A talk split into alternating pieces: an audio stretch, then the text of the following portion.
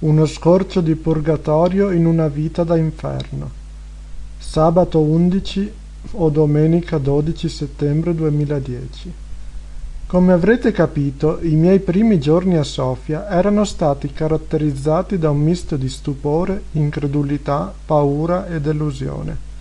Quindi potrete ben immaginare il sospiro di sollievo che ho tirato il giorno che Elle mi ha accompagnato a un centro commerciale abbastanza vicino al suo bugigattolo, ehm, al suo graziosissimo appartamento.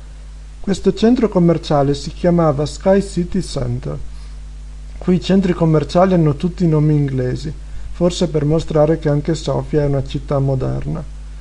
Per arrivarci si passa per strade poco illuminate, ma in fondo sicure frequentate da molti zingari e alcuni altri poveri che fanno avanti e indietro da casa loro, per chi ce l'ha una casa, ai bidoni della spazzatura, con un carretto per trasportare resti di cibo o altre cose buttate via da gente benestante ma che loro usano. Non avevo mai visto nessuno frugare tra i rifiuti, per di più in pieno giorno. Una volta ho visto un ragazzo con un cavallo legato a un carretto impegnato in questo tipo di ricerca. Lo avevo già intravisto, ma avevo pensato stupidamente che facesse una specie di servizio per turisti, nonostante quel quartiere non fosse per nulla turistico.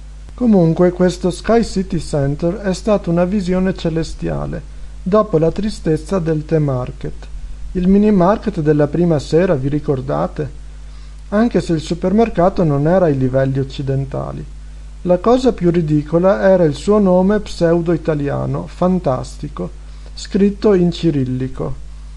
Anche se il suo livello non giustificava un nome così pomposo, perché mancavano ancora diverse cose che si trovano in qualsiasi supermercato occidentale, era comunque molto migliore del The Market e anche leggermente più caro. Intendiamoci, caro per i bulgari che o non hanno un lavoro o non si danno da fare per trovarlo. Per uno straniero come me i prezzi erano ancora molto convenienti. Sarei tornato spesso allo Sky City Center e non solo per fare la spesa.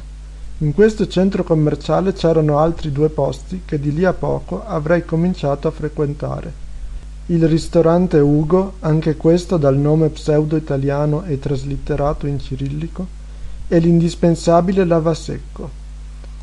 Un consiglio, se non volete trovare persone che vi guardano e vi rispondono male perché non sapete il bulgaro e quindi non capite quello che vi chiedono, evitate il lavasecco di Sofia.